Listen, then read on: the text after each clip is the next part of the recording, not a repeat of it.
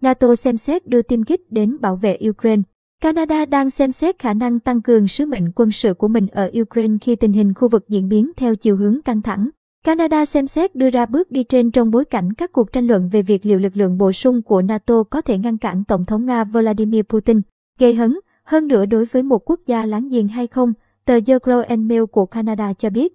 Theo nguồn tin của ấn phẩm, Bộ trưởng Quốc phòng Anita Nan đang nghiên cứu phương án triển khai hàng trăm binh sĩ bổ sung để hỗ trợ các quân nhân Canada đã có mặt tại Ukraine trong nhiệm vụ huấn luyện.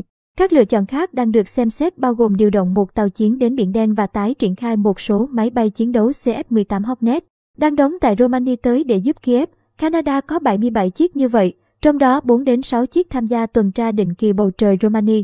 Bất kỳ sự tiếp viện nào cũng có nghĩa là một thông điệp gửi tới Putin.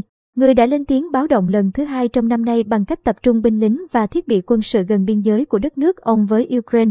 Tờ báo Canada nhấn mạnh, The Globe and Mail làm rõ rằng, theo một số ước tính, có khoảng 100.000 quân Nga tập trung cách biên giới Ukraine chỉ vài phút lái xe. Tờ báo Canada nói thêm, Ukraine là quốc gia mà Putin chưa bao giờ coi là một đất nước có chủ quyền.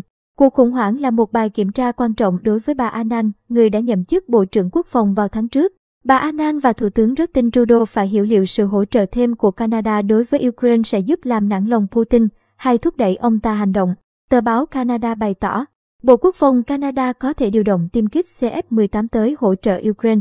Hiện khoảng 200 quân nhân Canada đang ở miền Tây Ukraine, nơi họ đào tạo các đồng nghiệp địa phương. Đồng thời, nguồn tin nhấn mạnh rằng quyết định triển khai lực lượng bổ sung vẫn chưa được đưa ra.